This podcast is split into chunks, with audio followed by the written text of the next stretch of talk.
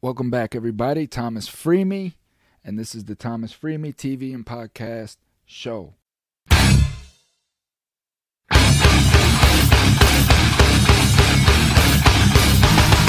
to build a prison. You can't handle the truth. I know it's been a minute, and all with good cause. I bring you good news, and we'll get into all of that. But first and foremost, many blessings to all those um, that are suffering from the mass shootings. Prayers, prayers, prayers to the families of these people who want answers to their questions as to why is this going on in America? Why does this keep happening? Why does it keep happening in public schools, and not private schools? Why is it uh, so clean? You know, it's like like my my questions are, why is this so clean, right? And what I mean by clean is is let's take Buffalo, right? This kid was allowed to put so much hate online. He was allowed to to to put his manifesto out there and then carry out the act and live stream it. How is this possible? Right? How is this possible when I'm so censored? All my channels are censored. You know, I put a, a, uh, uh, a video out on TikTok and it gets taken down in a matter of seconds, right? YouTube has demonetized my channel because they told me I'm too controversial. So we, we've we've censored the United States of the president, and regardless whether you agree with him or disagree with him, like him or not, it was done, and that's factual. The man couldn't post on social media, okay? But yet these kids are doing this. How? How is that? You know, and today's discussion is you know uh, revolves around this some of some of these these these answers to these questions as to how and where is this hate breeding at right? Um not too long ago a couple days ago i listened to a congressional hearing on you know gun safety the ar-15 and and such and i listened to a good portion of that of that discussion and a lot of it, again, are these congressional people that sit up there in Washington in their seats and, and they have all the answers. They have all the answers without any experience of being in the mix. These people have no connection to our communities. And, it, and to me, it's disturbing to listen to these people up there talking about decisions that they're going to make that's going to affect our lives, and yet they have no connection to the communities. There's no conversation. There's no there's no hearing anybody out. It's it's just an agenda to push. And and when I see this, it just makes me question events that happen even more. Which is why I reach out to my people and the public and just try to get people to understand uh, what's going on, how important it is for us to remain divided and fighting amongst each other, you know. So these are the discussions. Race in America. This is what we're hearing, and, and we are we always have been racially divided, and you know, it, I guess it's it's kind of like you know who crossed the road first, you know, the, or who came first, the the chicken or the egg, you know.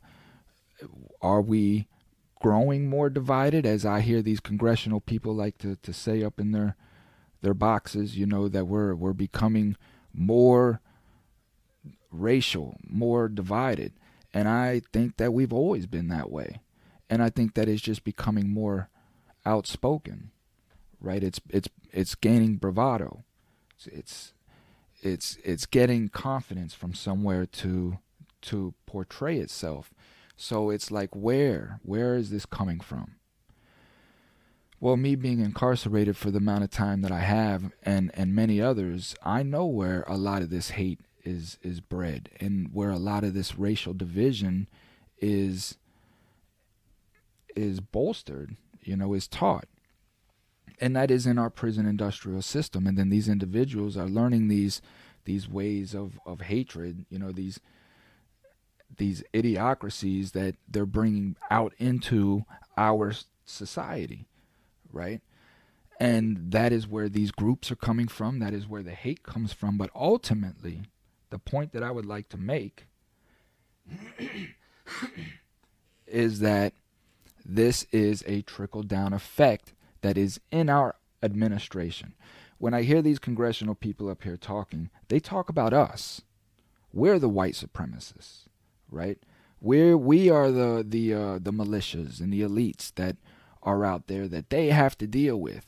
We have to deal with these white supremacist groups and these white militias and and these these hate groups and we have to, you know, we're the ones that have to figure it out. They never include themselves. Now we already know this is a majority of a of a white, you know, caste, and they never include themselves. Not one question from not one person did I hear that asked, "What about the white supremacy that is amongst us? What about the racism and the bigotry that is amongst us now as we speak? Who is the one?" You don't you won't hear that. It's us, the people, and they have to deal with us. Listen to these people's speech. That is the most important thing. In this conversation that I'm having with Frank Depalma, who was incarcerated for 42 years, right?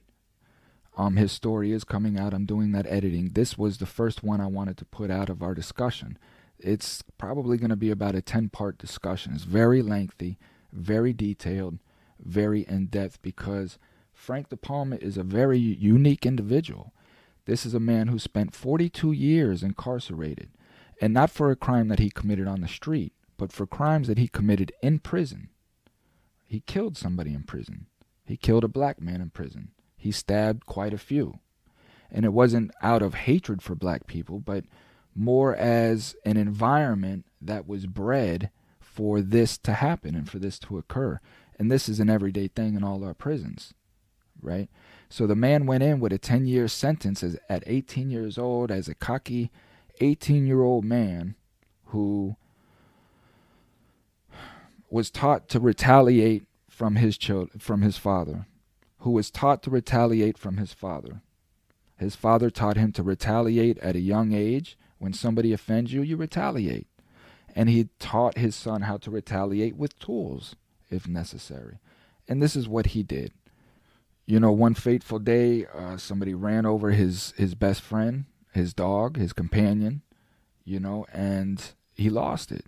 The person showed no empathy, didn't even apologize, just kept on going like his best friend was garbage. And maybe to some, they would view it that way. It was just a dog. But to others, I'm sure both both can relate on both sides. To others, this was his best friend. This was the only companion in the world that got him, that understood him in that time. And this man just ran over him and kept on going. And he lost it. He went up to the house. He tried to fight the guy. The guy wouldn't come out.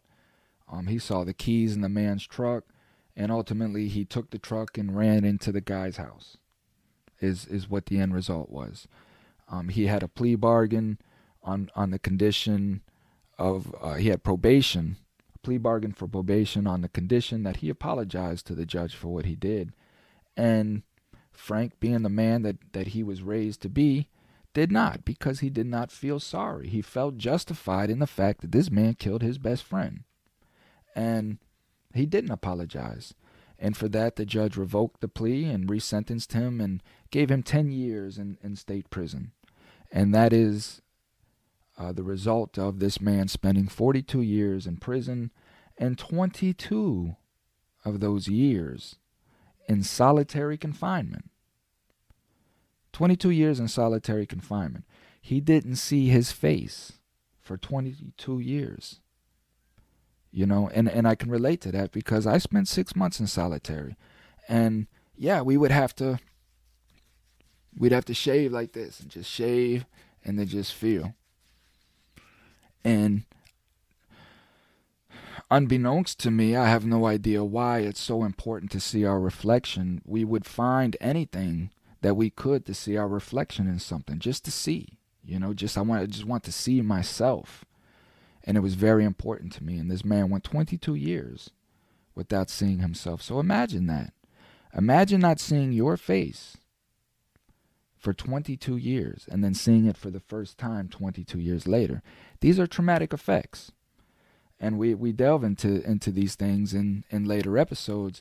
However, There is uh, two two of those episodes are solely on solitary confinement, the effects that it had on him, and if you pay attention throughout these these discussions, you can see the effect that it has had on this human being. So, uh, but specifically today is about racism in America, right? And all the things that we see going on, all the hypocrisies, you know, all about, you know, Colin Kaepernick kneeling, for instance. You know, this has always been a, a topic of mine. Is is the the hatred towards Colin Kaepernick because he kneels for the American flag. And, and I think a lot of people use that as an excuse to hate Colin Kaepernick because he's black and he's talented. And that's just the facts because half the people that have commented about Colin Kaepernick kneeling during the national anthem don't stand up themselves. We're talking about America went on an outrage, and, and when you sit down and think about it, these are Americans that are sitting in their house watching football, sitting in their chair. When the national anthem is played out, they don't stand. These people aren't standing around in their house. They're not leaving their grills and putting down. You you might get a, you know a hand over the heart best out of them. But these are people who judge others based upon their own stigmatic education and miseducation that has been placed there by an agenda filled government. And that is just the facts. Stats show that we are all starting to come to understand that it's easier for us to say that that racism is systemic and that it has been in our country from the inception. We get into, you know, what is what is critical race theory? Like what is critical race theory? Why do we have these arguments over critical race theory? Why are we having critical race theory taught in our schools? This is history. This is history. Why is it named something other than history? Why is history not being taught as critical race theory if that's what they want to call it? Still, it's the separatism. And it's these it's these band-aids that they come out with to pacify and this is all they have done with us is try to pacify the people this is what the 13th amendment was all about pacification. These people didn't want to free slaves. They didn't want to end slavery. These people, these black people at that time, was building America. They couldn't stop that, but they had to stop the fighting. There were people, there were Americans killing themselves over this slavery bit. They couldn't have that, first and foremost, because they had to have these people to work. You know, taxes to be paid. So it was coming to a resolution, a pacification how can we keep our interests but yet pacify the people? This is what the 13th Amendment was. That's all it was. It wasn't about abolishing slavery. Because if it was, they would have never put the however in there. And it's the however that's unknown. Why is it unknown? Because when you Google the 13th Amendment, all you're going to get is the first part of it. It is known as the amendment that abolished slavery and it gives you that, and then it gives you the little dot, dot, dot, and then it stops. Never, never gives you the second part. The however, and as in law, there is always a however. And in this particular law, however, all rules of slavery apply to those who have been convicted of a crime. All rules of slavery are to apply to those who have been convicted of a crime. All rules of slavery. So when we sit here and we say that that prisons is slavery, people laugh at us. You know, people laugh at us like, "Oh, you you just complaining." No, it's slavery. We, we have been treated less than man, three quarters of a man, no matter what your crime is. And this has turned into an institution that has incarcerated almost 3 million of our American citizens who are mostly nonviolent, mostly addicted to drugs, crimes of survival. This is a, is a monetary institution and it is costing the taxpayers heavily each year on their taxes. When we have to work 60 to 80 hours a week, these are the reasons why. because there's so much money that's going unchecked you know, because there is written off as criminals. This is criminals. And they show us all this crime on the six o'clock news to keep us in fear of these criminals, to justify their police and to justify their prisons. So it's never a question. It's never even brought up when they're cutting taxes or they're trying to take money from somewhere or, or somehow to, to alleviate inflation. They never look at prisons or incarceration. It's never even a thought. It's never even brought up. Hmm. There's reasons for this. And this is what Free Me Podcast is about. And more importantly, this is what my organization, Coming Home Coalition, is about, which is now a nonprofit. So please support. I need it.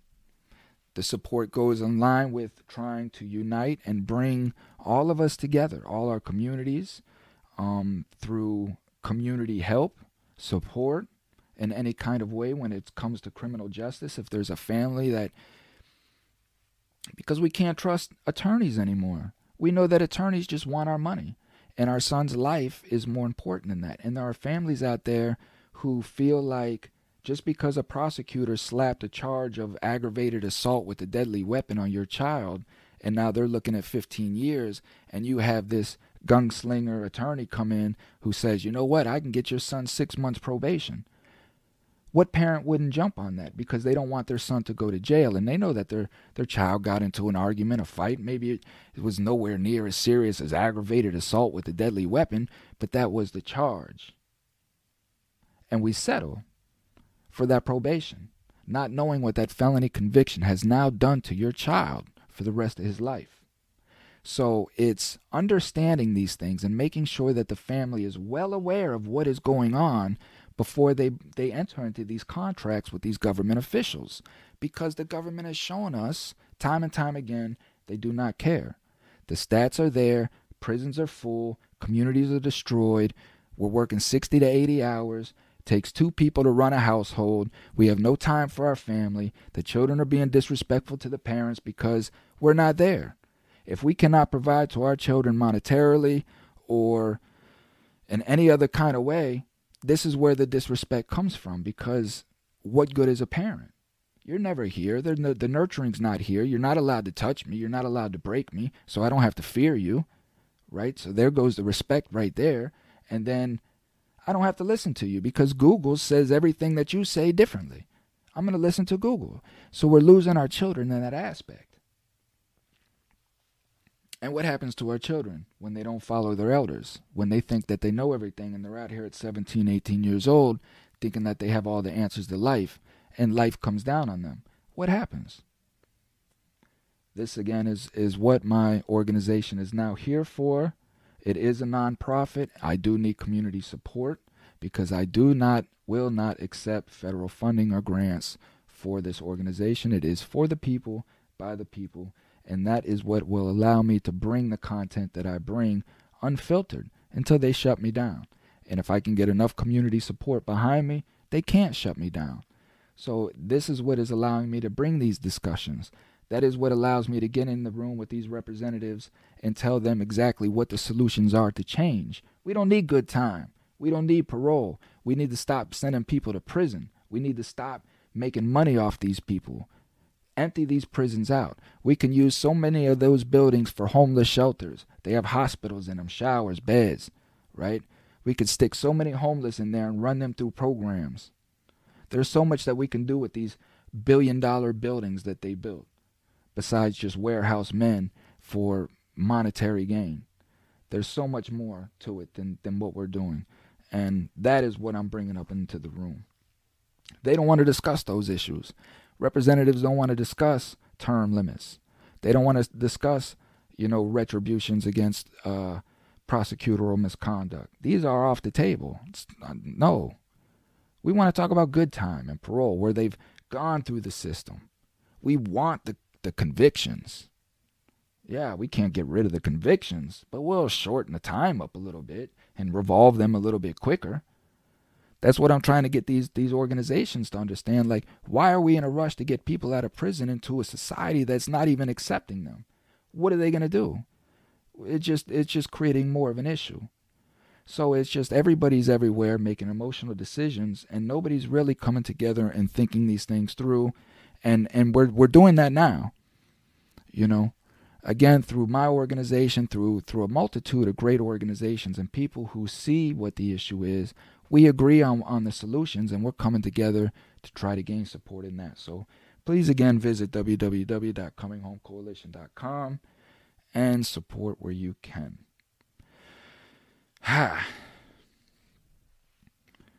Racism. I've experienced it.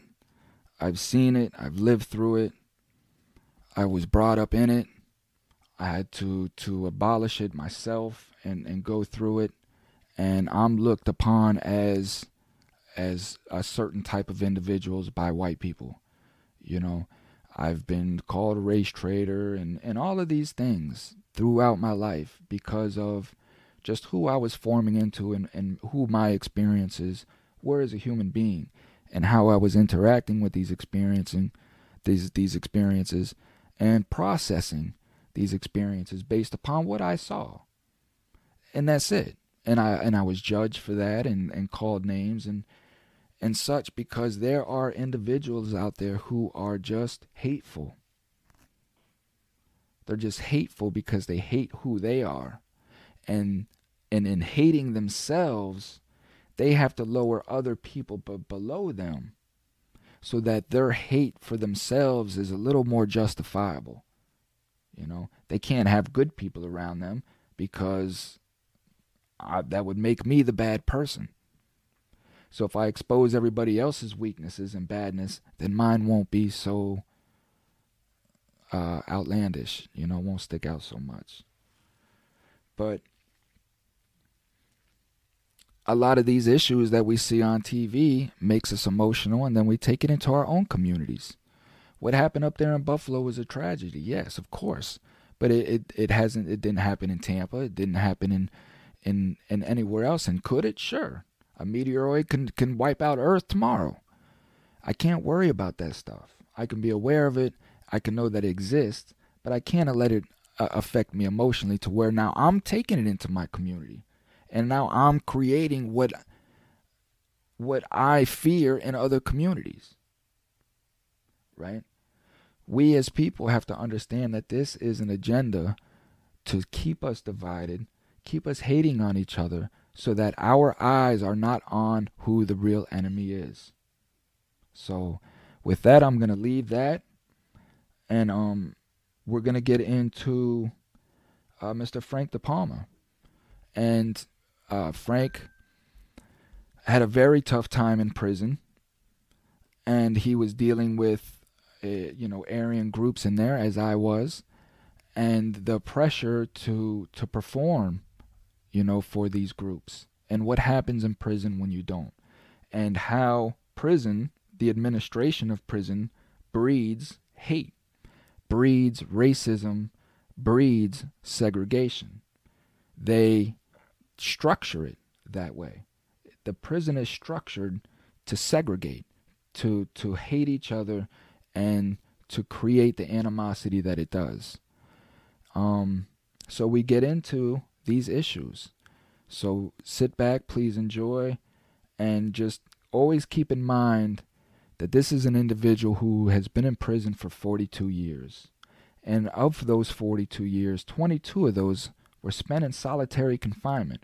For those that really don't understand solitary confinement, you're talking about a 6 by 8 room, right? 6 foot wide, 8 foot deep. And in that 6 foot by 8 foot, you have a bed on one side of the wall that comes out 2 feet, right? 24 inches and is six feet long. And then you have a toilet, and then you have a desk. This is all that you have in the room. You have no mirror, you have a small little window, you know, those small little bar windows that, like this. And, and if you're lucky, it, first off, is not a window. It's just, it's, it's usually stained glass or you can't see through it. There's nothing that you, you cannot see outside. You know, we would, we would spend hours trying to find a little crevice in this window just to see grass, see something outside besides just this light coming through a, a blocked window. And some people would block their windows. They wouldn't want no light to come in. But you're in this room and you go nowhere. You're in this room for however long until you move. Some prisons, um, depending on the severity of your, your solitary confinement, they rotate rooms so you know, to, to kind of keep you psych- psychologically sound. But they don't have to. It just all depends on the administration. You know, it just all depends on the administration. But they don't have to. And Frank spent 22 years in one six by eight cell. Never left that cell. You'll hear all of this you know, in in the upcoming tale. So just keep this in mind when you're speaking. You know, when you when you hear this man speak, and he's only been out since 2018, so four short years, and this man has been left. He was dumped. You know, he was just kicked out and told good luck, and he's been trying to survive since then. It's really an amazing story. So, without further ado, Frank Depalma.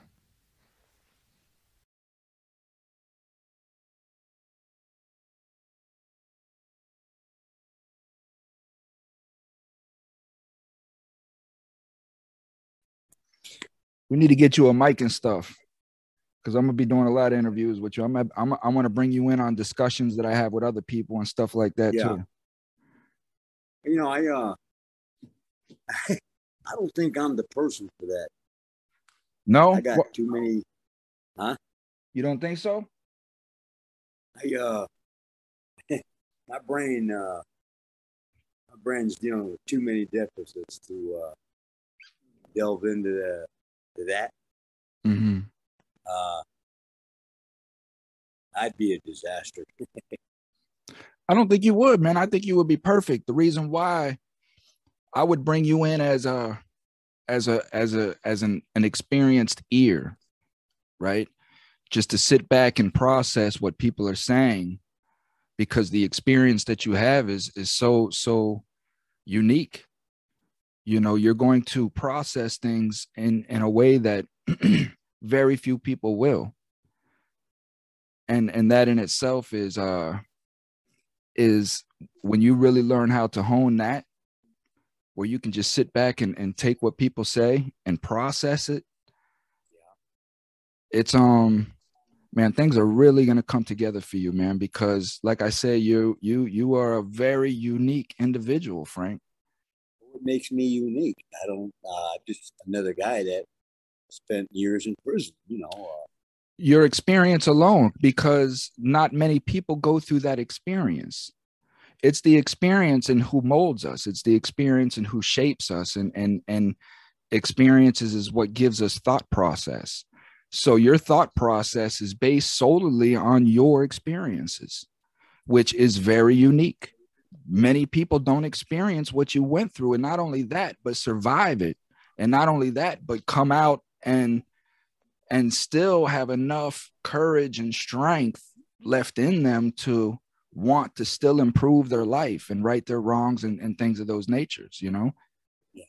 that is what makes you so unique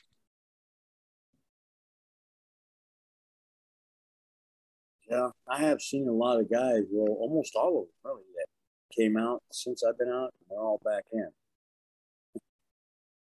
You're not going back. No, I'm not, not. No, you're not going back, Frank, because no, you want to. You no. understand, you know. And it's just yeah. like me. I would go sleep under a bridge before I went back under there. You know, I would. I would face that challenge before I went back into prison. So I, I did that. I faced that challenge, that homeless homelessness. Uh, I'm not I'm not this. Hey, the homeless people are the tough ones. They're mm-hmm. tough. They are tough. I ain't got nothing on them. You know, I got nothing on them. Well, let's get into what we're going to talk about today, which is racism in America. You know, with with the the latest of everything going on with with um these mass shootings, man, and and God bless all these families and what they're going through and and the atrocities that they're they're facing every day, having to wake up and, and still deal with this. The, the sad part is, is uh, I've seen such a drastic change, and in our society as far as parenting goes. Parents have become afraid to discipline their children. Mhm. Uh, they're afraid to have sleepovers because somebody says something, you know. Uh, it's just parents don't instill things that we had instilled in us by our parents. Uh, and, and it seems like kids are being raised nowadays without any kind of foundation within themselves about learning to understand what respect is and what it means. Uh, you know, uh, to give respect to everyone because of their intrinsic value as human beings. Uh, I mean, I'm big on, I try to be humble when I'm around people because I spent my whole life around barkers and, and biters and, and haters. Mhm. And so I didn't like it. So what I do in my life is I've taken all the things, all the bad things, what have you, and I've looked at them. It's like I looked at myself. Uh, I looked at myself and then I stepped inside myself and I had to face the truths that I didn't realize and that I ignored or that I denied. Uh, but that made me a better man because I value honesty. I value trust. You know, I, I value compassion, forgiveness, understanding. I value these things and I value that I have only very few relationships, but they're real. They're real. You know? Well, I mean, I, I agree with you 100% on on the aspect of the children, and this is a lot of what my podcast revolves around is the fact that one, they overwork us, right? They overwork us, and again, that is an agenda to divide the household, right? Because as long as the parents are working, they don't have contact with the children. And where are the children? The children are being raised in government institutions, government facilities, you know, especially in the poor class, because we can't hire personal tutors and things of that nature, you know. no. So it's we're we're sticking them in in section eight, you know, uh kid facilities and WIC, you know, however that stuff goes, you know, and Yeah. the the the the children are learning not to listen to the parent, right? Because Yes. like because like you said, the parent, even though that we're human in nature, right, and we have emotions and things of that nature, we're still animals, and animals have to be broken. If you want your Yes. dog to respect you and you want your dog to to mind you and listen to you in your house where it's not pissing and shitting all over the house and chewing up all your stuff, you have to break that dog. That dog has to know that you are the master. You are the leader of this house and it abides by your commands. But like you said, we're unable to do that with our children, right? So the children never get broken. They never get taught to respect the elder. They're being taught to disrespect the elder. There's nothing there for the elder to do other than to feed them, clothe them, and give them money when they want it. And if that So elder can, if that elder cannot provide that for that child, that child then becomes rebellious because it sees no other value in that elder. and they're more susceptible to outside influence, Of course. You know, and hence your mass shootings because they start getting online and they see all this white supremacist, racist thing, uh, you know, and they're whether they realize it or not, they're looking for something. They're looking. Everybody's looking for something in their life. Yeah. And then they latch on to this. And then they get all just like the kids that go into prison and these guys recruit them to join the gang. Hey, brother, you know, this, that, and the other thing. And, and they, like, yeah, yeah. But really, they're just being used. So let's talk let's talk about that. Let's because I think that's very very important again when we're talking about, you know, especially when we have these congressional members getting up on stage talking about white supremacy and Yeah. and all of that. And and I do want to note out that I did listen to the um the the meeting that they had the other day when they were t- up there talking about you know the AR-15 and what they were going to do with it and, and guns and such. And they were up there making notes, and and their speech was of white supremacy and the problem with white supremacy in our country. But they were th- speaking as if that white supremacy is not amongst them, it's amongst us.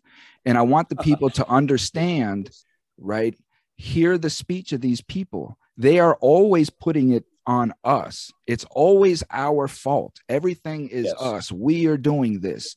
They never take accountability for none of their actions, and they will never speak of white supremacy amongst them. It's always amongst us. Look, those are people, them people sitting up on Capitol Hill, they never even have to go grocery shopping. All their medical is taken care of for the rest of their life. They don't understand. They've forgotten or they never understood about the blue collar class. You know, uh, people living from paycheck to paycheck. And I see it as just what I see in Washington now is just a bunch of both sides of the aisle fighting each other, just spiting each other and trying to sabotage one another. And who suffers? Everybody out here. Gas is what, $6 a, a gallon now. Food prices have gone through the roof, you know, and they want to blame it on COVID. No, I blame it on them. I blame it on that. Of course, don't take care everything everything spawns from our leaders. But Oh, so yes, you yeah. you were going into prison for the first time at 18 years old as a young kid who had spunk, who had f- fight in them, and what was expected of you as a young white kid coming into prison? Let's ask that. What was expected of you? Well, from from I I I operated on what I considered to be sound advice from guys in the jail that had been in prison. They simply told me, "You learn the rules, you mind your own business, you don't tell, and you represent yourself. You know, you always got to stand up for yourself." And I learned to do that in life. You know, on the streets, growing up in Brooklyn you know so aside from the fear i mean fear has been been like a friend to me my whole life Mhm. you know uh, it's- been I've, I've known it my whole life but it's it's also helped help me you know keep me alert and keep me aware and uh so when i got there i mean i was scared scared to death but i still knew i had to learn the rules and check things out and get the you know get the feel of the place so I could better deal with it. And that's what I did. You know, that's what I did. Mhm. Now, uh, for those that that have not listened to the prior conversations, this is Frank Depalma. He spent 42 years and some odd days in prison, and 20, 21, 22 years was spent in solitary. years and 36 days. Yeah. spent in solitary confinement. He's home and his uh well you can you can check the, the prior episodes plus he has a book coming out that will go in, in full detail but today's episode we're specifically talking about racism now frank was was born and raised in brooklyn right you grew up in brooklyn Yes. um inner parts inner city of brooklyn right Yeah.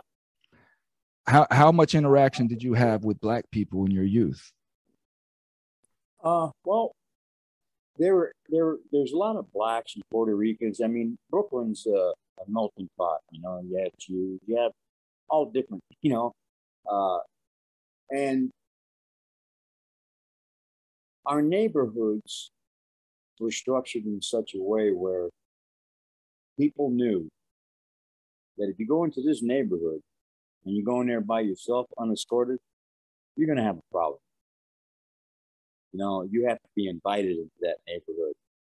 So, in the boroughs, Brooklyn, Bronx, Queens, Staten, Manhattan, you know, uh, it it was all operated on the same foundation. You know that, like uh, in the Bronx, they had the Enclave. Uh, Bay, Bay Bay Ridge, they they had uh, everybody had their place, and we stayed there. You know, uh, some tenement buildings in Brooklyn, they got walls around them. Is that to keep people out or to keep us in? You know? right uh, it's just you. I believe I, I found in life that people gravitate, people with the same mindsets and uh, the same aura or whatever, they seem to gravitate towards each other. You know, uh, like you know, mine like yeah, like ducks don't fly with hawks. You know, uh, you know, uh, gazelles don't hang out with lions. right and that's that's the that's the hierarchy, you know. And the same thing applies in prison. But in prison, it's the numbers that overwhelm you, Mm-hmm. and that was my case. you know, I had I had numbers, Mm-hmm. but I had but I had adopted I had adopted a different mentality as far as like there's a hundred of them and one of me. I looked at it this way. There's only one of me. I know where I am at any given time. There's a hundred of them. I got a hundred shots to one.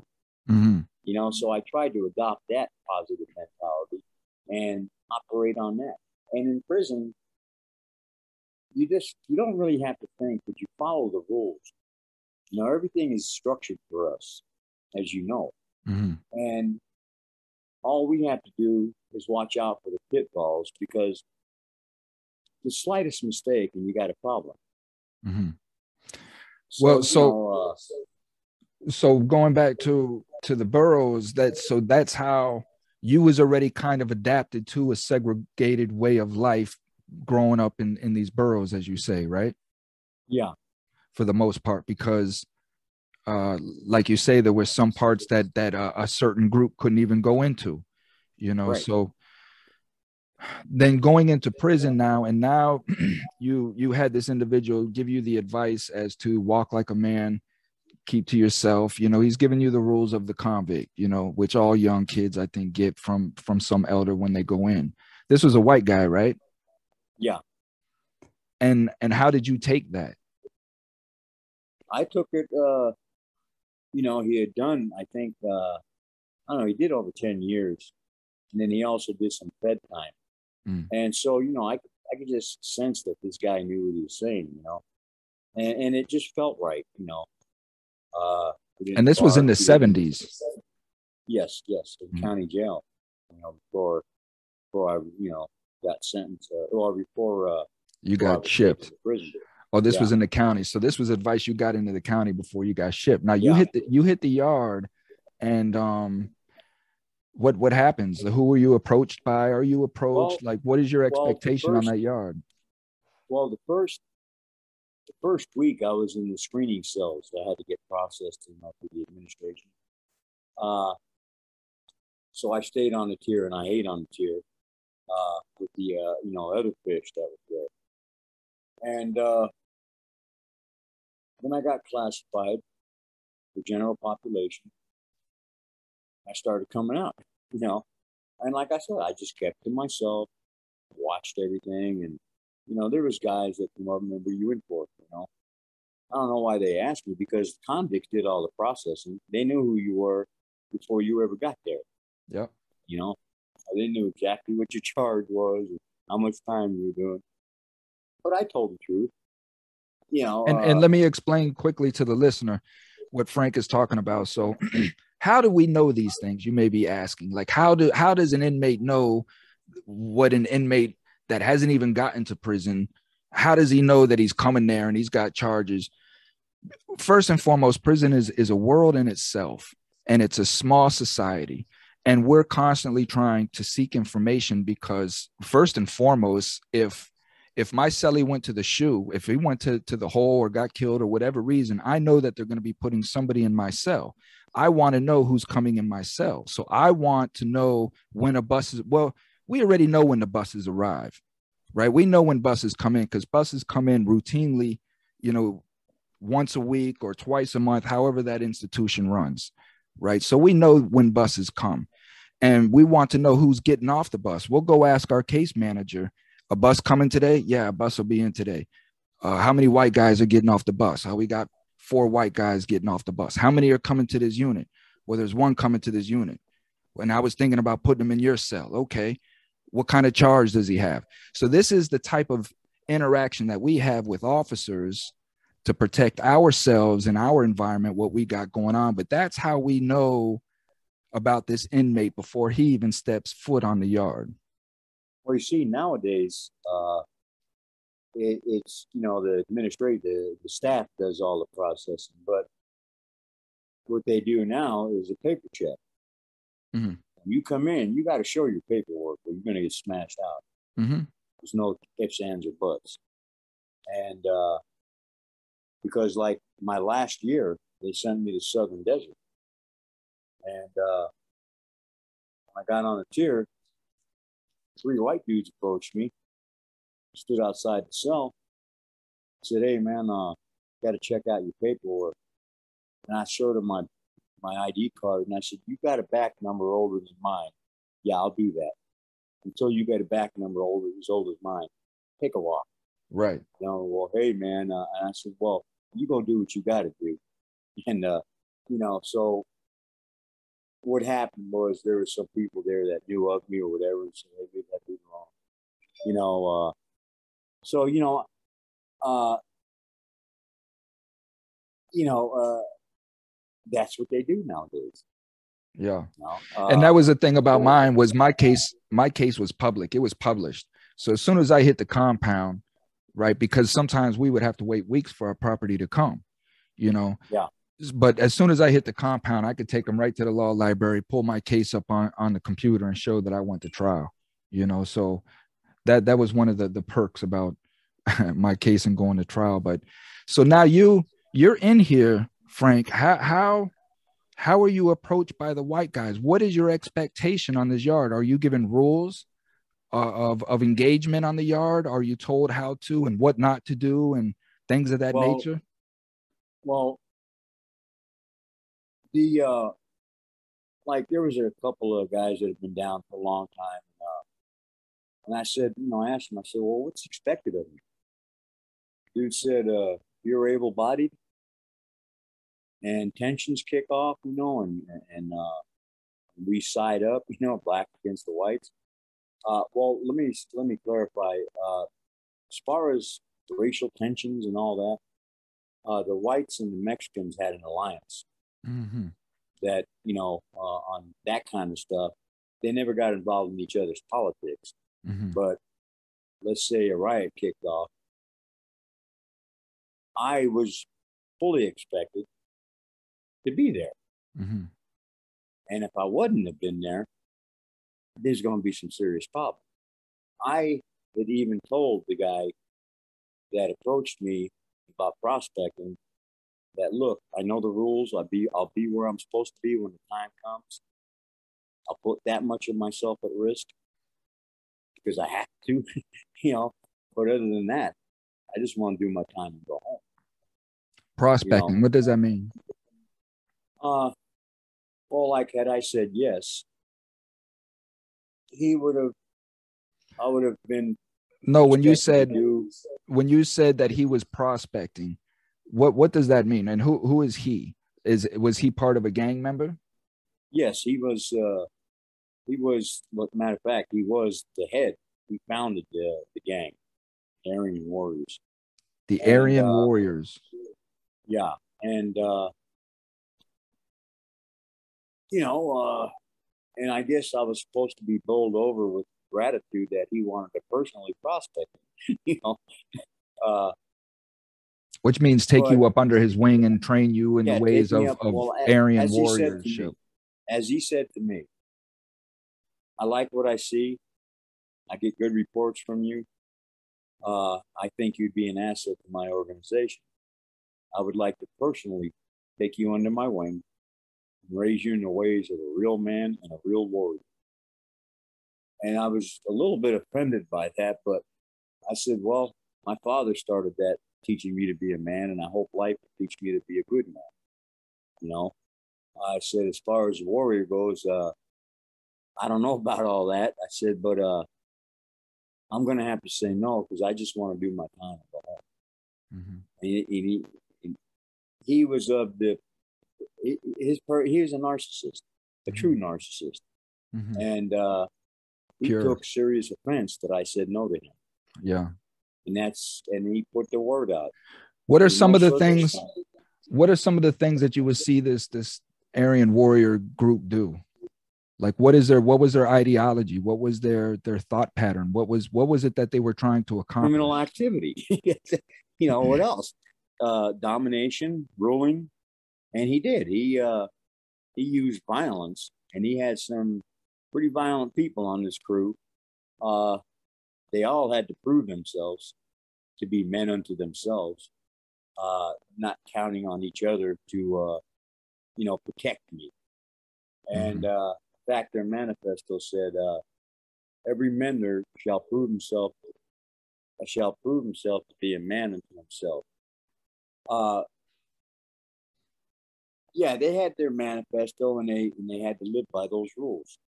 You know, uh, I'm not really privy to the, the full manifesto. I just Mhm. that part. You know? Right.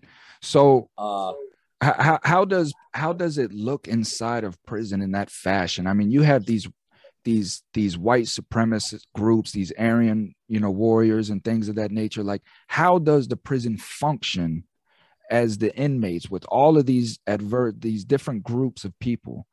well, well, back then the prisoners that was their world. There was a lot of violence between guards and and some of the A dubs, and there was even bullets flying on the streets. Uh, one of the A dubs that got out came up missing, and that was a thing going on between the A dubs and the guard. Well, what happened is that one of the wardens came home from work and a bullet went by his head into his house. Well, a short time later, uh, there was a late night meeting, I was told. And in that meeting, it was established that look, I don't care what you do to each other. I don't care what you do. This is your world. But my officers go home safe and sound to their families every night. No Mhm. more. No more of this bullshit. And it was agreed. Shortly after that, the uh, the upstairs, the weekend gambling games, they started up again. Uh, things were really flowing, and there was a lot of money on the yard, a lot of drugs. People were uh, even the captain of the yard. This is how blatant it was. Captain of the yard told one of the gang leaders, hey, creative minds need to get creative because we're getting heat with all the stabbings going on. Mhm. So next thing you know, people are hanging themselves in Odin. So the guards, the guards, the guards were well aware of the Aryan warriors' uh, criminal activities within the prison, and Oh, probably yeah had had interchanges with that. But as far as the prison itself is is the prison segregated? Like how are prisons? Do they segregate the inmates? Well, no, well, you see, it used to just be the cell house before they built the hill, but uh, and that opened up in '84. There was just a cell house, and you'd have a small yard. It's not a very big yard, with 600 people on the yard at one time. You know, and that's where people uh, they they handled business, they discussed things, and drove iron, played basketball. You know, everybody did what they did, and you just flocked to your people, Mm. or you stayed by yourself. your people meaning that simple. your people meaning Your your race, your race. yeah Yeah, uh, like in the chow hall, you sit with your race. Everybody has their tables. You know, what would happen to you if you went and sat with the the black people over on the black they're side gonna the people are gonna say, "What are you doing? Don't Who? do that no more." The the whites, the whites, somebody's gonna approach you. would the blacks "Hey, even what what would the blacks say to you Well, the blacks, a lot of times, uh, uh, you would see, like when I went in, when I first went into the chow hall, I'm just standing there looking around. And then some guy waves me over, some white guy, and he waves me over, and there's a spot at the table. He says, You sit there. I Mhm. said, All right. You know, so I sat down, and uh, nobody said nothing to me. They didn't do any talking, you know. He ate, and, uh, and then we left, right? Uh, and on the way out, guy said, "That's your table. That's your seat from now on. Don't let nobody take it." Mhm. Uh, my first incident was standing in a chow hall. Some guy cut in front of me, Mhm. I didn't say nothing, you know. And the dude, uh, he happened to be an A dub. He patted me on, I poked him on the shoulder. He goes, Hey, the fuck are you gonna do? You just that guy just cut in front of you. Mm-hmm. And I said, What the fuck am I supposed to do? He said, You better do something or you're gonna be dealing with some people. Just letting you know that. It's your choice. Yeah, because half the chow hall saw that dude cut in front of you. Yeah. So I told him, Hey, I, I told the guy in front of him, excuse me. That's my, you know, he was a white dude. Mhm. Uh, but he wasn't tipped up or anything. And uh he said, Well, man, I'm hungry, man. I told him, man. And I grabbed him and I pushed him behind me. you know. And then another guy said, No, you get behind me, motherfucker. hmm And he was he ended up in the back of the line. Of course. Uh, so I averted, you know, uh, and, and what would have happened if someone explained to me, if someone does that to you, that's just that's they're testing you or they're just not thinking uh, when they Mhm. should be, and it's just plain disrespectful. Yeah, because in my mind Uh, at, at that time, I'm gonna sit here and think, why? Well, why? Why the hell did you cut in front of me? Why didn't you cut in front of him up there or or Yeah. him behind me? Why you cut in front of me? Exactly, because there's know what I mean? people in front of me. me? Right. Yeah. So did you single me out? You know. Uh, That's how I'm gonna think. Yes, exactly. And uh but at first, I mean, when somebody cut, it didn't bother me. I'm still going to get my food, but that's that's a, that's in society. That ain't in there. you know, uh, you cannot allow anybody put a foot on your neck. You know, Mhm. you just can't. Uh, So in in and I that learned that. in that context, you know that in the in the chow hall, like the chow hall is completely separated. You will not see a black person eating with a white person. You will not see a white person eating with a black person. But what about Mexicans? The Spanish? No, no, They all eat together as well. yes. Everybody, every race ate by themselves. And then as far as in the dorm itself, your living quarters, how is that structured? Is it structured the same way? Uh, there wasn't any dorms when I was uh, when when I came in. Mm-hmm. It was all tiny little barred cells, you know, with the sliding bar doors. You Mm. know, the cell house is an old place, you know. So, be, so uh, what would happen if you were in your cell and the institution put a black individual in the cell with you? oh, they wouldn't do that. Who wouldn't do that? They wouldn't do that. The administration, Why would not? Why wouldn't the administration do that? Why wouldn't they put a one human being in with another? because if they put a black in a white guy's cell, somebody's going to get stabbed. I Why? promise you that.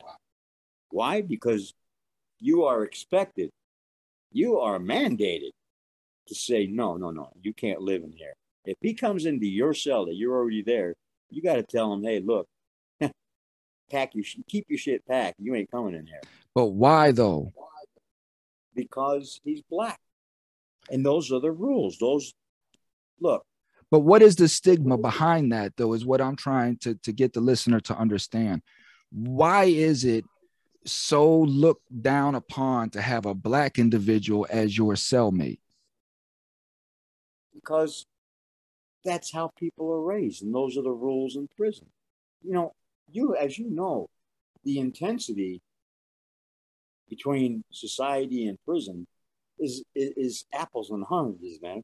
Mm-hmm. you know there's a great intensity in, in- inside the prison walls. And the gangs make up the rules. And those rules are based on ancient traditions and prejudices Mm-hmm. that our society lives by. Remember, everybody that's in prison that was in society at one time. Mm-hmm. And Well, they're in much. prison because they could not function in society. So these are supposed to be the the quote unquote. I, I don't like call it this isn't mine, but it's the, how society looks at them. But this is supposed to be the rejects of society. They could not be in society. This is why they're in prison because they have these types of ideologies. So that's to be expected. But I guess what I'm trying to show is how the administration fa- facilitates this type of behavior, right? Well, that's half of them are racist. You see very few blacks, especially back then. There was absolutely no blacks that I can recall in the 70s.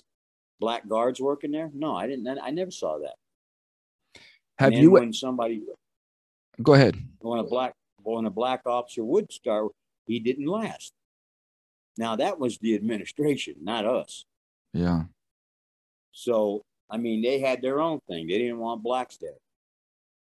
Now you have multitude of uh, different races and working in prison. Did you see? then, Did you see blacks were treated differently than whites inside a prison? to be honest with you, I don't. The race card. It's it's a double edged sword. The ra- I I grew up around different races, and I have never really had a problem with any other with a person's color.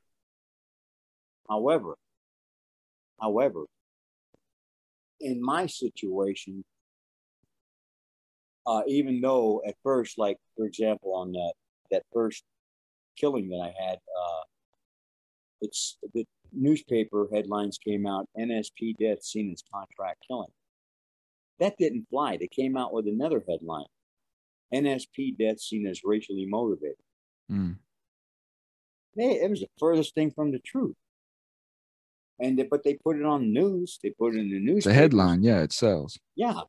And so that's the premise they went with.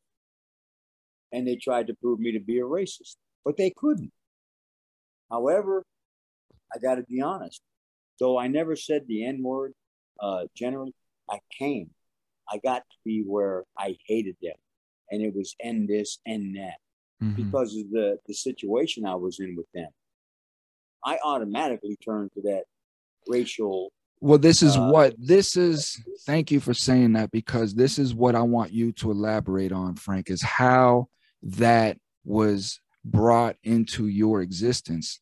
This is why I was trying to bring up your your your childhood and things of that nature, because as as you and I had talked about previously, you know, you have symbols of hate tattooed on you, and people can see that, right? And and it's going to, of course, give you an automatic uh, stigmatic. It's going to put you in that stigmatic box, right? And I have, you're right, because I have, I have met people like I was sitting and I was talking with some uh, Oriental people. Uh, and they asked about my tattoos, and I told them prison. Mhm. And then they pointed to the, the little swastikas. And I said, I know, I know. I said, but I've never belonged to a gang. I said, I put these on, these ugly tattoos. I put them on to try to look tough. I would see tattoos on people, try to remember it and, and duplicate it. Though, uh, I got some sorry tattoos, right? But I was just scared and I wanted to look tough. That's and that and I- that no that's beautiful in what you say partner because that is what i'm trying to get the people to understand the the culture of prison and how it transforms individuals before they're released into the community right? And then we see these individuals that are coming out without understanding the transformation that they went through. And then we start treating these people as what we see them as which ultimately they're like well i might as well just be this right? So these are the, the the stigmatic views that i am trying to erase through these conversations in in how do you right like you and i understand but when somebody's sitting here watching this interview and and you're sitting here saying i'm not racist but yet you have racist symbols of hate tattooed onto your skin i want the the listener to truly understand how that transformation is allowed to happen and how the administration of prisons well, promote that. own- by the way they operate the prison, it's it's promoting racism. thank you I mean, it's their whole their whole setup is backwards. There's they teach class warfare, not racial and cultural awareness. Because if I understand this person that was supposed to be my enemy better, then I'm probably not going to hate him. that's But right they don't they don't teach that in, in, in prison. They don't no. You know, that's the furthest thing from their mind. that's exactly what I wanted to talk about was get into uh get into um how the administration of these prisons is facilitating uh this racial activity inside of these institutions and teaching individuals how to be segregated, how to hate each other, and and how to be racist. So there's there's there's been times when the guards would, in their own little ways, uh, when the focus became too much on them, they would divert attention by creating situations, racial situations. Uh, they would put, let's say, like for example, John Layton. It was 1976, as when the uh, the big riot kicked off in the culinary, and people died. Some blacks died, and a bunch got stabbed. Uh, the guards had locked John Layton into the weight room with all the blacks. And they attacked him. And he got out of it alive, but you know, he was just a hog, you know. That boy was a hog. and uh, I don't know if the listeners know what a hog is. no, explain what a hog is. Like most people, like uh, when you drive an iron, uh, and you get real healthy, you get swelled up and you get strong, and you're just somebody that people have come to respect because you're just a you're you know those those guys when they get hog status, that's that's uh that's a respect thing on the weight pile, Mhm. you know, and a testament to to a committed individual. Uh, I got to a point where John Layton, who was a hog, gave me hog status. You know, and that gives me the the authorization to give somebody else that status. You know, and I just made a good friend of mine a hog status, you know? and it's a girl. Yeah, that's good. Yeah. but she's tough, you know. And uh, so I told her, you know what, man, I have the the authority to give you hog status. And she said, "What's that?" And I ran it down to her. She goes, "Well, give it to me." and but the sad part is, is and so from that, from that, it was uh, a friend of John's said, "Oh yeah, all right, we're going to show you."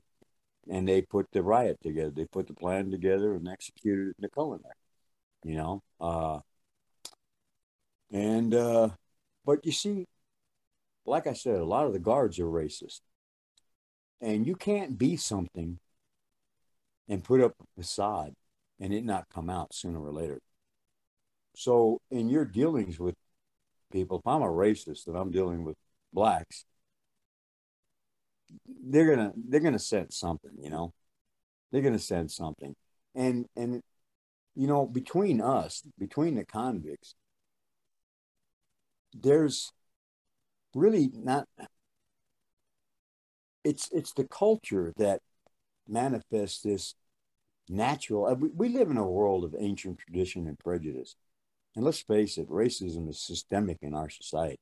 hmm You know, uh, and it's always going to be that way.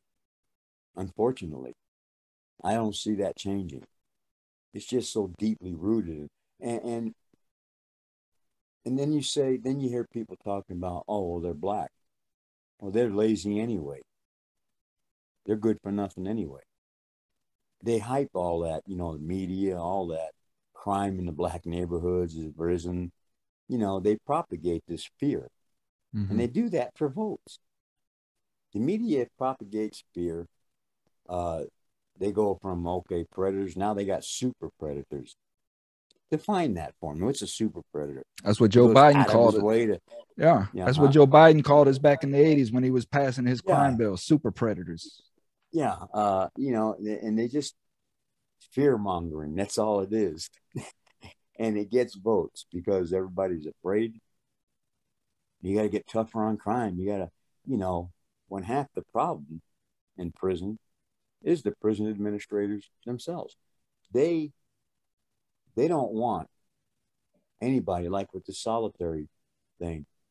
They don't want any outsiders coming in and telling them how to run their prison. Right.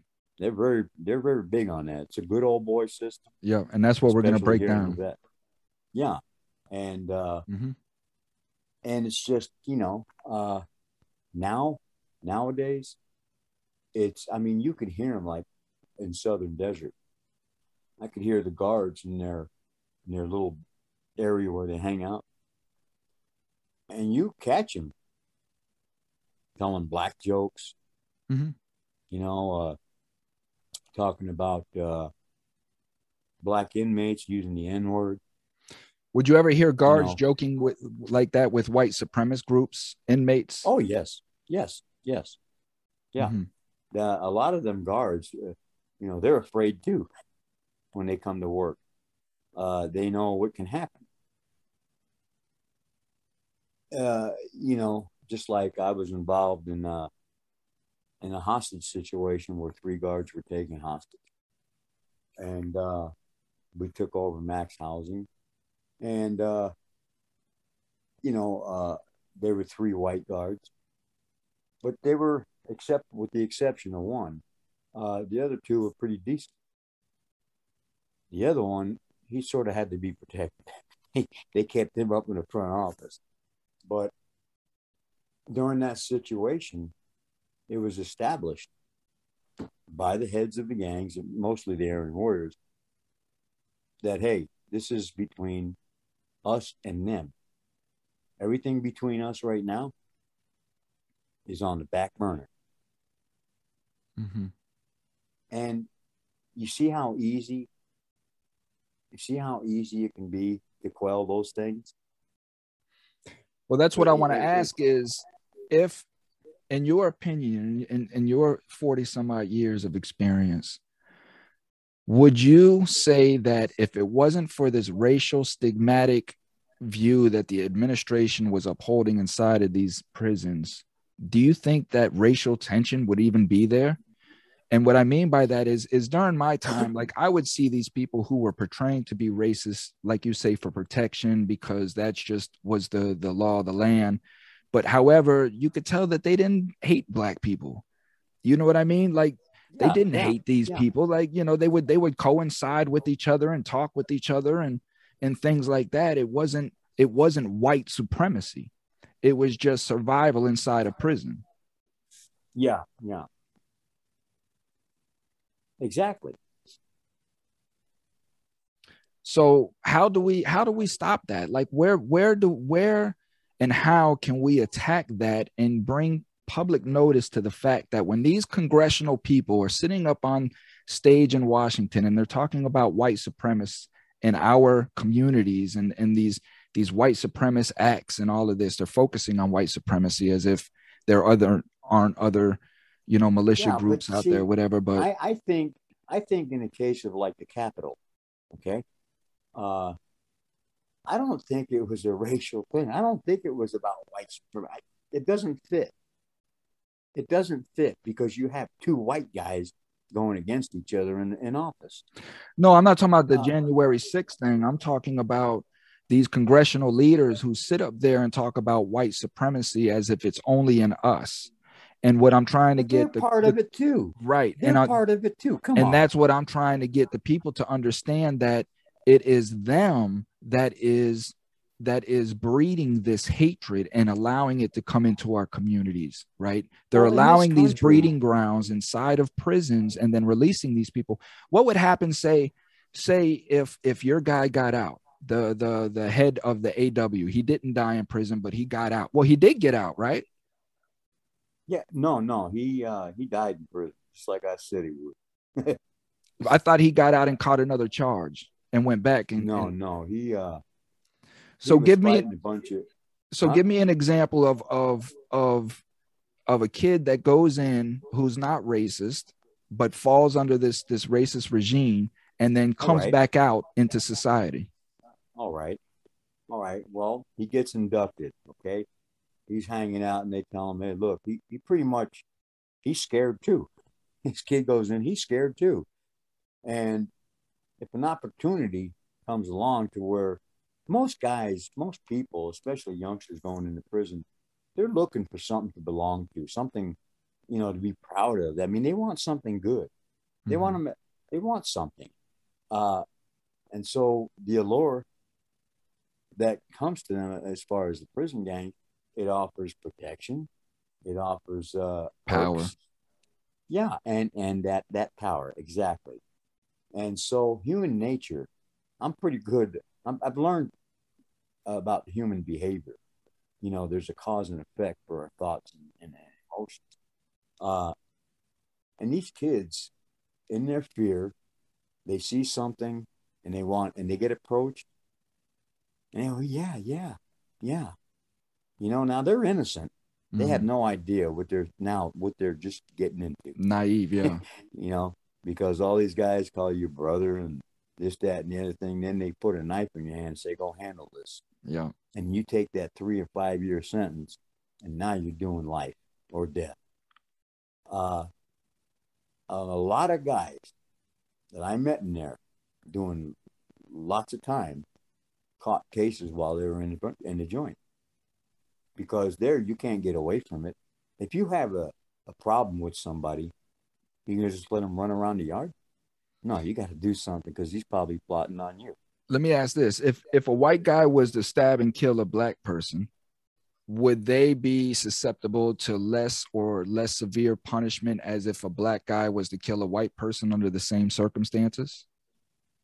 Not, not, not in my, not in my uh, Experience. Not in my uh, experience. I the racism, the race card isn't really that prevalent amongst convicts because we all share a same uh, struggle.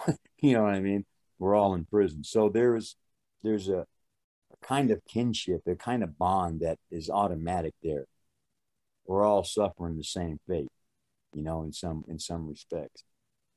But it's within the structure of the gangs that the conversations that occur uh, amongst themselves about other races. Yeah, that Peckerwood this and that Peckerwood that, and that honky this, and, and then the white guys talking about yeah, this and this and this and this and this stick and this kite. You know, it, it, it becomes it becomes uh, it, it takes form. It, it, it becomes alive. You know, uh, but by themselves, it's they're really not that way, but they become that way through that through their tattoos and they got their they, they're inked up, you know, they they know they belong to a gang and they want people to see it and they assume a lot of people I noticed they create a persona for themselves and they fall into it and they start to believe it. They start Mhm. to act that way. Mhm. And then they become that way.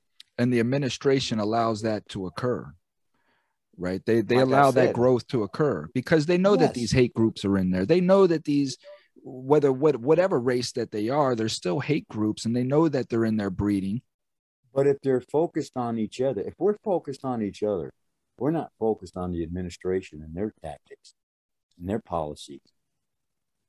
You know, uh, there was a a time, it was in the seventies, when the administration came out and uh, said that from now on you can't have beards, you, you have to have your hair cut short. And the Native Americans, the, the tribe, uh, they they had long, all of them had really long hair and they're talking about you're crazy. You you ain't cutting our hair, and they took a, a sergeant hostage, took him upstairs, and put a noose around his neck and stood him on a chair. Said, "You're gonna do away with this policy. We're gonna hang this boy." And they were drunk, you know, and you know how natives are when they're drunk. Yeah, Uh, fire water. but but they they they the administration rescinded that order because they knew there was going to be problems when it comes to to what they do they do weigh they do weigh uh the consequences as to the pros you know uh what is this new policy going to do sometimes they would create new policies to create problems Right. just for the purpose of because when you have problems, when you have riots, you can get more money. Right. You know, Because the And institution goes on money. lockdown, they they get funding now. They get emergency funding. They, you know, all the cops exactly. get overtime. I mean, it's it's it just trickles down. So they would lock the institution down just for these purposes. Sometimes they may they may. eh, The rabbit hole goes deep on that, but that's a whole different show. But yeah. Before before I got out, I I remember hearing this. Uh, the every year, you know how prisons they are allocated so many millions of dollars, and it's supposed to last a year. Well, within three months, there was already a deficit, and the governor's saying, "What the hell's happening with the money?" Well, he's obviously unaware, but the good old boy system is paying plenty of overtime to officers. One of the one of the most. One of the most relevant things I, I I heard cops say, and they would say it with the greatest of ease, as if nothing was wrong with it. It was just a perk of of working as a correctional officer, is that they didn't have to buy boxers anymore. They didn't have to buy white tees, socks, because when when we would get new shipments in, you know, we're supposed to get these new items every so often, you know, to replace all the old ones. They would take Mm-hmm. Yep. them. They would take Yep. them home to their families and whatnot, and we would never Yeah. get the new ones unless we paid for them from somebody to actually steal us Yeah, some out of laundry. But other than that, these guards are in there just picking in. Hey, you're hundred percent correct because we used to get every six months a complete change out, Mhm. three sets of t-shirts, three pair of socks, three pair of boxers, uh, new tennis shoes, all, and they cut it down to one set every six months. Well, what do you mean? One pair, one t-shirt, one pair of boxers, and one pair of socks for six months?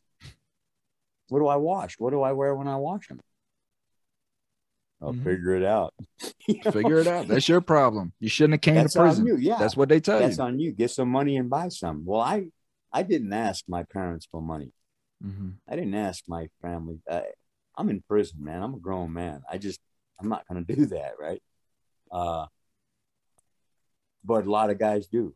I mean, I think it's embarrassing for a grown man to get on a phone, call his mom, collect, and say, "Can you send me three hundred and twenty-five dollars so I can buy this flat screen TV, this 13 inch that only costs eighty dollars on the streets." Mhm. but in prison it costs three hundred twenty-five dollars because you have to buy from them.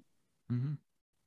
And they say, well, it's an electric charge, you know, power charge, you know. uh, it's just it's just off the charts, you know. Like the commissary, that's a monopoly. You got to buy from these people, and they just jack up the prices, Mhm. jack up the prices. All things that I'm exposing to the people of what this prison industrial system really is and how they how they market us human beings to- Yes. for profit. We're the stock and trade. We're the stock and Prisons trade. are money makers, and we're the stock and trade. all they of our off our brokenness because we're broken Exactly. individuals that this society has broken us you know in some Exactly. some aspect but well frank i mean know- that that that um the the whole aspect of it is is is going back into oh i wanted you to get into what happens when this kid comes home now right? He's been inducted. He comes home. What's his expectation now that he's been in prison under this this white supremac ideology? Well, now, see, a lot of people don't realize that once you're in, you're in. You get out and you get a phone call or a letter saying, hey, we need you to handle this, we need you to go do this. You got to do it. But you better not come back to the joint, or you better keep beware of who's coming out because they might have orders to come get you. Uh, so a lot of people aren't aware of that. They think it's just in prison. Okay, it's just in prison. Uh, uh, they think it's just in prison, but they find out no, it ain't just in prison. And uh, you know, I've heard stories about guys getting out and trying to get about their lives and uh, getting shot. You know what I Mhm. mean? yeah Uh, so you know, and then and then a lot of these youngsters they realized only too late that they were disillusioned that these guys didn't really care about them. mm-hmm. They wasn't it's a too late. brother, and he didn't love you. Yeah, it's too late. And I don't think they realize that until until that happens, until you get home and you think in your mind, like, okay, man, I'm glad that's over with. Boy, I survived Yes. that. And then you get It this ain't. call. Hey, listen, I need you to go pick up a half a key from John's house and bring it over here. You know what I mean? And give it to this chick so she can bag it up. And, We'll do a gun deal. and you're you like, know, no, man, I'm that's- out. I'm I'm out of prison. I'm not committing no crime no more. Huh? What? Boy, you better go do that stuff. We can still touch you. And they may even have somebody drive by your house just to let you know. Yeah, reach out and uh, touch your family too. You know, uh, there's some pretty cold-hearted people in there. You know, I mean, I like I told somebody, I said, you know, I'm going to admit that I've met some of the world's most depraved individuals, in prison, but I've met some of the most honorable people. I have a friend out here named Richard, and uh, I've known him for many years, and our relationship cemented in prison, but it really cemented out here. You know, uh, I uh, I got I, I had a lot of pain, and I got involved in the heroin, and I got addicted, and I knew where I was headed, and I reached out and called him, told him, "Hey, brother, I got a problem, man. I need help." That's And beautiful. He said, uh, he said, "Why you? Why haven't I haven't seen you in several months? What's going on? You avoiding me?" And I said, "Well, yeah. I didn't want you to know." And I told him, "I'm strung out." Mhm. And he said, "Oh shit." And I said, "Yeah." He said, "Well, where you at?" And I told him where. I, and he and he arranged. He got it arranged through people that he met, and the connections he made, and got me into a community triage center. I kicked, you know, and uh, and I haven't messed with it since. You know, uh, but I mean that's, you know, I know this guy. I've known him for many years. We we know each other. I know his belief system. Uh, uh, we share a lot of the same likes and dislikes and beliefs, and it's all honorable. It, it's all real. He's never lied to me. I've never lied to him, and that's kept our relationship pure. The trust that we share is is boundless, man. It's uh, I trust him implicitly, and I know he trusts me the same way. has has prison in any kind of way implemented uh, a lot of these racist stigmatic views inside of you that has carried out into society with you? I mean do you see yourself myself- do you see yourself seeing black people in, in any kind of way maybe uh i don't know some way that you may have seen them in prison or something i don't know No, because because I I grew up uh, as I said in the other segments. My father uh, he instilled a lot of things in me, and uh, good things. Uh, I've never started out that way as as racism, but I started to become that way in prison. I started to become a racist Mhm. because of my situation. Uh, and it was also, it also enabled me by categorizing people by their racial slurs. I could put everybody in their proper place, so to speak, in my Mhm. mind. And it also helped me to look at everybody as a potential enemy. Mm. So for me to trust you, you had to be a special person. you know? yeah no, Uh, no question yeah Yeah, and Richard was that person. Uh, but I'm out here, and now and again I'll catch myself when I'm with uh, a group of people and they use the N word. I'll it'll slip out of me too. But I try to be respectful of all races, of all people. You know, the only problem I have is if you see, I'm I'm pretty forgiving. I'm really pretty forgiving. Uh, and and I and I let bygones be bygones. But my Achilles heel is to disrespect or harm someone I love. Then I lose all my manners. I lose all all you know consequences don't matter to me anymore. I know that, and so I'm glad I only have few relationships because you know I would put my life out there if, if necessary. You know, and, and so would you. But that's just because that's just who we are. One final question, partner. What are you gonna do with those tattoos? Uh, well, I got a guy that is working on getting me. Uh, uh, some guy in a tattoo shop said that when he has time, he might cover them up. You know, he would cover them up, cover him up for me. Uh, you know, and and and actually, I'm actually embarrassed when people look at them. Mhm. You know, uh, I used to wear my watch to cover it, but the watch didn't really cover it. Uh, I got a swastika up here on my bicep that is a backward bicep, uh, a swastika. It's like, you know, I just I put it on backwards. Mhm. Uh, but I've never adhered. I've never embraced the racial, you know, Ideology. racial, you know, thing behind it. You know, Mhm. that's never been me.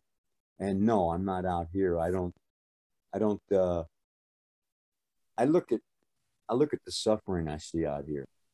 I see a lot of suffering, and I see a lot of people walking around with holes in their souls. You know, there's nothing there. They're all about the drugs and burning each other, raping the women. I mean, these girls get raped out here, man. You know, uh, homeless people. It's it's it's terrible. The homelessness and uh, uh, uh, homeless being homeless and poor in this state is treated as a crime. Yeah. You go to jail, they'll put you in jail for it. Yeah, I mean there know, is a lot of, there is a lot of pain and there is a lot of empty souls out there and there's a lot of people out there that that are that way simply because of the color of their skin and nothing else. Yes. And and and because Yes. of the color of their skin, they've never really had a fair shot at life.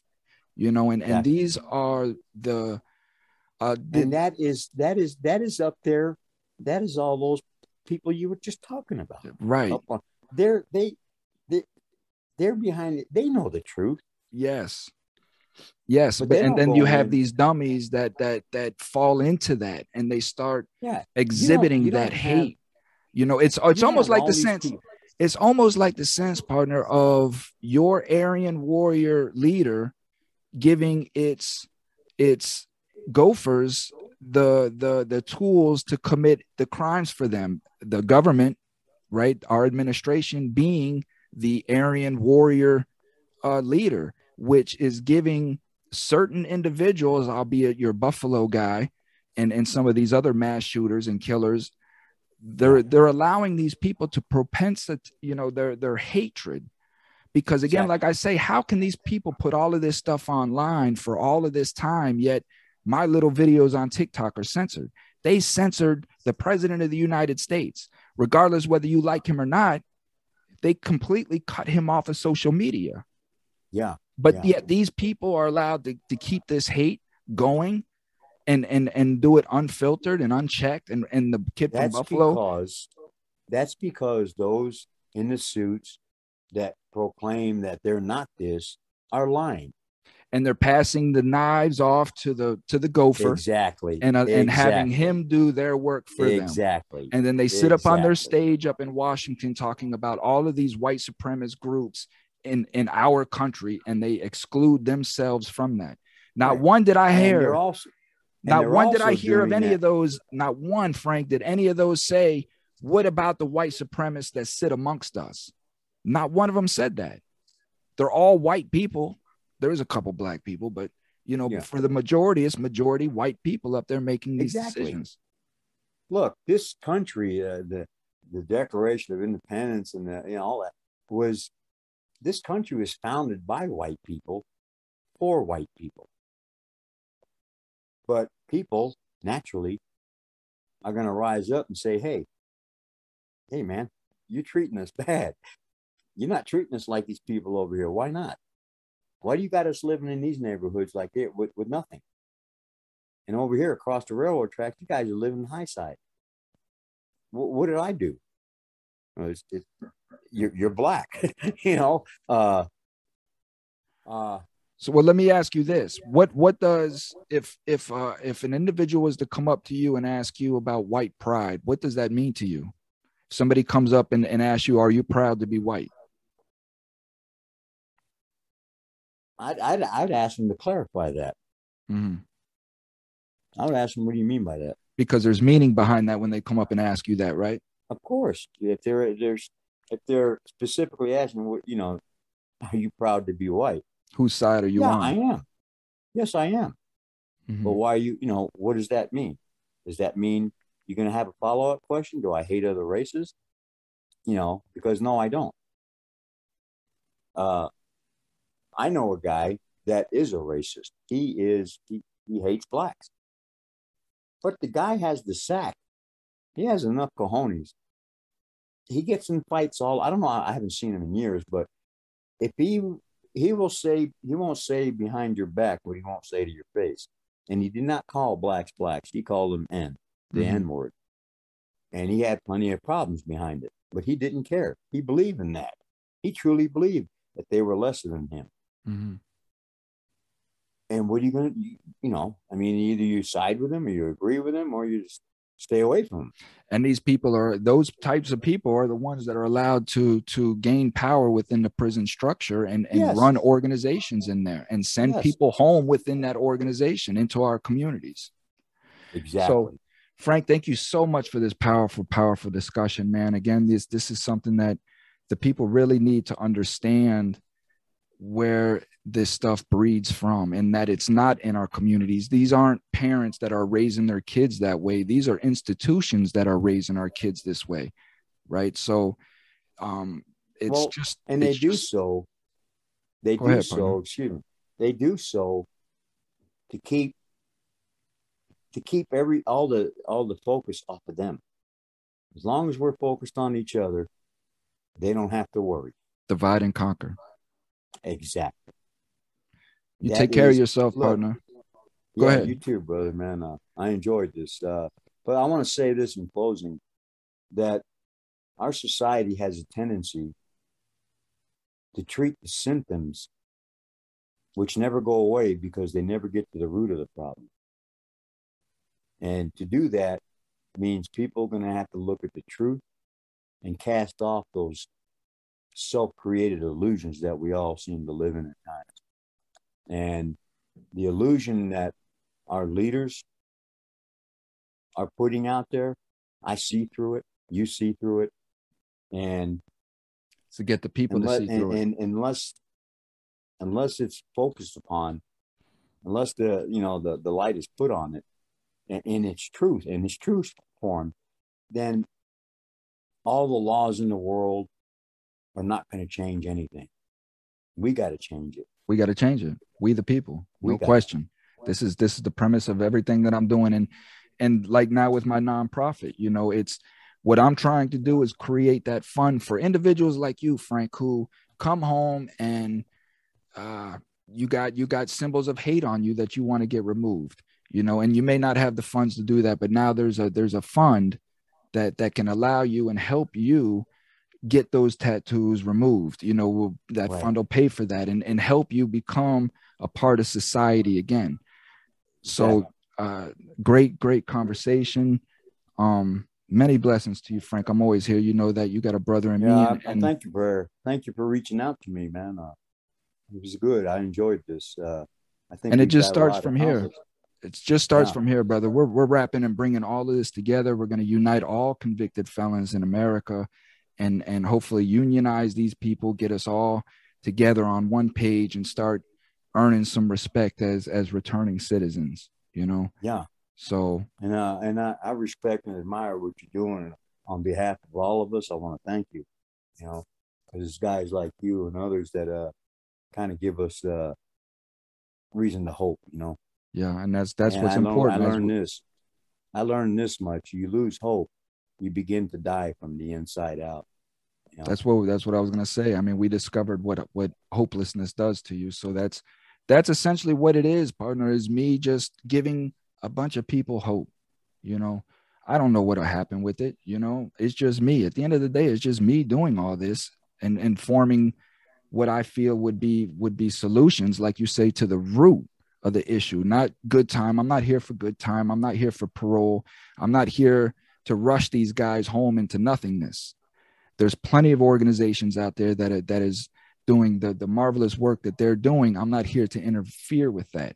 I'm here to make sure that the person themselves are ready to come home and ready to reestablish themselves and know of the strength that they're going to have coming into society. The fight is not over because you come home. You're you're leaving No. one prison and going really into another. it's just starting, It's just starting. so it's bringing that awareness to the people you know? I will say this much. I I look at the people that wake up every day and put on their boots and lace them up and they go to work. And and I have somebody that's very close to me who's been homeless for quite a while. And they have gone through I mean so much and I look at my experiences as compared to their suffering, and yet, and yet they survived. And when I was homeless for like a month, I knew that I wasn't going to survive. I was going to become an all out criminal. I was not, you know, I could not do that. The it's just it takes it takes a strength, a will to survive out there. And I realized I don't have that. I don't that isn't my area of, of strength. Mm-hmm. And uh so my hat's off to them, you know, because uh I don't like, you know, I, I focus on those things. I see it and it hurts me. It really, really, really hurts, you know. Uh but hey, maybe, huh? Maybe. Hope. Hope. It's hope, you know, and, thing, and what uh, hurts me the most is is that at the end of the day, these are human beings, man. And every human being, I believe deep down in my soul, is just in search of love. We're all in search of whatever type of love makes us tick. And and we we go down such dark roads and dark paths and get twisted up in so much things in search of this you know and You and at the end of the day we're being used against each other to to to bring out our evilness our most evil sides because like you say Yes. we're put in a position where we're stripped of hope and we become very ugly people when we have no hope Yes, that's right. That's right. You know, uh, someone asked me, "Hey Frank, how come you never gave up? How come you don't give up?" mm-hmm. I said, "Don't laugh. I'm gonna give you the simple, honest answer." He said, "What's that?" And I said, "For the hope and promise of love. I've never really known it. amen I've never had relationships. I went to prison a virgin, you know, uh, you know, and I never messed around with guys. Uh, uh, you know, so out here, it's tough.